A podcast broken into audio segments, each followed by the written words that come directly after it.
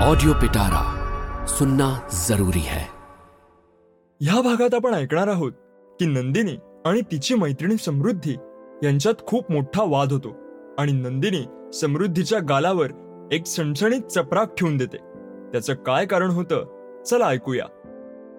काका तुम्ही इथे एकटेच राहता का? बंड्याने विचारलं. हो रे बाळा मी इथे एकटाच राहतो. बरं तू मला सांग तू कोणत्या वर्गात आहेस? मी आता सातवीत जाणार आहे काका. अरे वा छान. अभ्यास करायला आवडतं ना तुला? कोणता विषय सगळ्यात जास्त आवडतो तुला? आणि कोणता विषय अजिबातच आवडत नाही? हो काका. अभ्यास करायला मला फार आवडतं. सगळ्याच विषयांमध्ये चांगले मार्क्स पण मिळतात.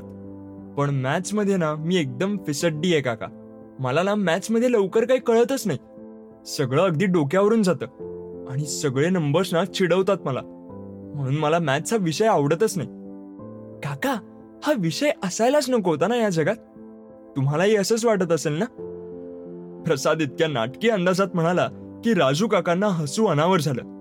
पण ते लगेच गंभीर झाले आणि म्हणाले अरे हे असं काही नाही. हे बघ मॅथ्स तर या जगातील सगळ्यात चांगला आणि सगळ्यात प्रामाणिक विषय आहे. हा एक विषयच नाही तर संपूर्ण विश्व आहे. अगदी रिअल वर्ल्ड. माणसांच्या जगात. जसे वेगवेगळ्या स्वभावाचे वेगवेगळ्या गुणांचे लोक असतात ना तसंच या गणिताच्या जगात नंबर्स असतात. काही सम तर काही विषम. पण माणसांच्या जगापासून गणिताचं जग हे जरा वेगळंच आहे. म्हणजे इथे काही दिखावा नाही काही खोटेपणा नाही आणि फसवेगिरी तर नाहीच नाही. इथे फक्त खरं आणि खरंच बोलावं आणि वागावं लागतं. इथे हुशारी हवी असते पण चलाखी नाही. चलाखी अजिबात नाही. मनाचे खेळ तर इथे चालतच नाही. प्रामाणिकपणाच या जगाचा सर्वात मोठा गुणधर्म आहे. म्हणून मला हे गणिताचं विश्व खूप आवडतं. आणि हे बोलून राजू काका भिंतीकडे टक लावून बघायला लागले. बंड्या लहान होता पण त्याला राजू काकांच्या गोष्टीचा अर्थ बरोबर कळला होता. त्याने भिंतीकडे टक लावून बघत असलेल्या राजू काकांना आवाज दिला तर ते आपल्या तंद्रीतून बाहेर आले. काका काका अरे काय काय म्हणत होतो मी? तुम्ही मॅच विषयी सांगत होतात काका. बंडाने त्यांना आठवण करून दिली. अच्छा हा बरं ते जाऊ दे. मला सांग तुला मॅथ्स शिकायचंय का? मी तुला शिकवेन. आणि मी तुला अशा पद्धतीने शिकवेन की मॅथ्स बद्दलची तुझी सगळी भीती छूमंतर होऊन जाईल. आणि तुलाही मॅथ्स हा जगातील सर्वात चांगला विषय वाटू लागेल. हो काका मी नक्की शिकेन तुमच्याकडून. काका ही एवढी मोठी मोठी पुस्तकं कसली आहेत? गोष्टींची का? हॉलमध्ये असलेल्या एका मोठ्या लाकडी कपाटाकडे बोट दाखवून बंडाने विचारलं. त्या कपाटात खूप सारी जाडजूड पुस्तकं रचून ठेवली होती. नाही रे बाळा ही सगळी पुस्तकं गणिताचीच आहेत. तुला मी सांगितलं होतं ना की मला गणिताचं विश्व फार आवडतं. तर हे माझं छोटस विश्व आहे. आणि मी दिवसभर याच विश्वात जगतो. काका मी तुमच्याकडून गणित शिकायला नक्की येईन. मग उद्यापासून येऊ का? ह्याच वेळेवर? किंवा तुम्हाला जी वेळ जमेल ती सांगा. सध्या मला सुट्ट्याच आहेत तुमच्या वेळेनुसार मी कधीही येऊ शकतो. हो याच वेळी ये. रोज आलास तरी चालेल. ओके काका. मग मी येऊ आता. मम्मा वाट बघत असेल ना? मी हे ग्लास आत ठेवून देतो. आणि बंड्या कोल्ड्रिंकचे दोन्ही रिकामे ग्लास आत किचनमध्ये ठेवून आला. आणि काकांना बाय म्हणून आपल्या घरी यायला निघाला. राजेश शहाणे त्याला दारापर्यंत सोडायला आले. त्यांच्या चेहऱ्यावरचा आनंद स्पष्ट दिसत होता. बंड्या घरी आला आणि बंड्याने नंदिनीला सगळं सांगितलं. नंदिनीला ऐकून छान वाटलं. दुसऱ्या दिवशी दुपारी नंदिनीच्या दोन्ही मैत्रिणी समृद्धी आणि मेनका घरी आल्या होत्या. त्यांच्या गप्पा सुरू असताना राजेश शहाणेंच्या विषयावरून नंदिनी आणि समृद्धीचा जोरदार वाद झाला. ह्या संपूर्ण वादात मेनकाला नंदिनीचं म्हणणं पटत होतं.